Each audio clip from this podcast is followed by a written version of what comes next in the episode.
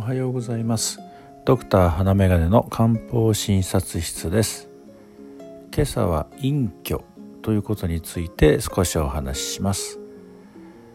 落語にはよくご隠居さん長屋のご隠居さんが出てきますね。世俗の長屋の住人と関わり合いながらもゆっくりと時間が流れていく。特に楽隠居などという言葉の響きはいいですね。私も早くご隠居生活に入りたいななんて思ったりします。ご隠居さんというのは当然ある程度の年齢になっています。年齢とともに気力がなくなり栄養が低下し心も体も潤いをなくして生きがち。しかし落語に出てくるご隠居さんのように元気よく潤いのある生活をしたいものですね。日本漢方には気血水という視点から心身の調子を見ます。見るという見方があります。気力が落ちたら気虚。貧血気味で栄養が落ちたら血虚と呼びます。このように気と血には虚があるのですが水に関しては水虚という言葉がありません。一方中医学には陰虚影という字に虚しいと書いて陰虚と呼びますが陰虚という言葉があります。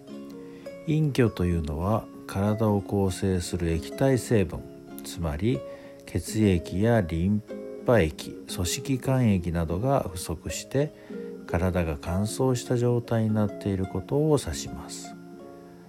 そうなると体の潤いが不足し顔や手足がほてったりすることになるわけです。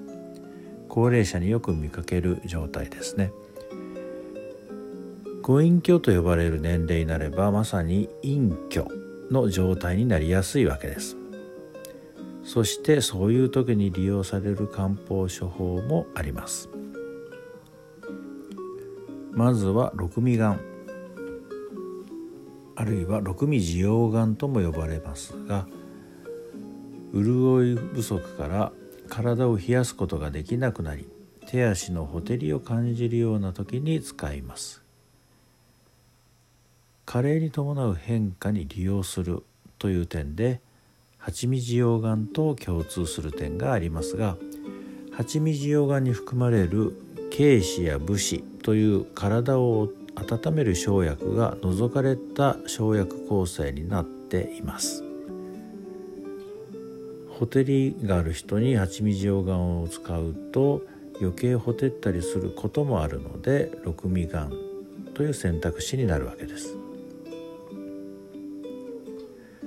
次に爆問道頭これは乾いた咳が頻発するような時に使う処方ですが肺の潤いがなくなった状態肺陰虚と呼びますがそういう時に利用します。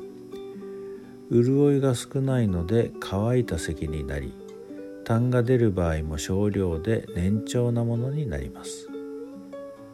口や喉の乾燥感を訴えることもあります。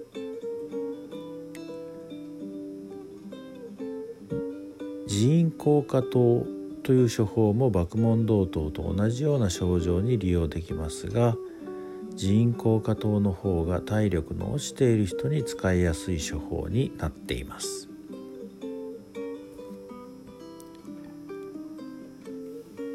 順調糖というのもあります。順調糖は便秘に利用する漢方薬です。体力中等度あるいはやや低下していて皮膚が乾燥傾向にある高齢者に主として用いられる処方です。コロコロした小さい硬い便が出る場合も多くお腹を触ると硬い噴塊を食知することもあります。麻死人強人当人などが腸に潤いを与えつつ便を柔らかくし便通を良くしてくれます。もちろん射下作用といって便を出す方向に働く大王も順調等には含まれています。潤いがなくなることによって体に現れる変化。そういうものも漢方薬は対応してくれます。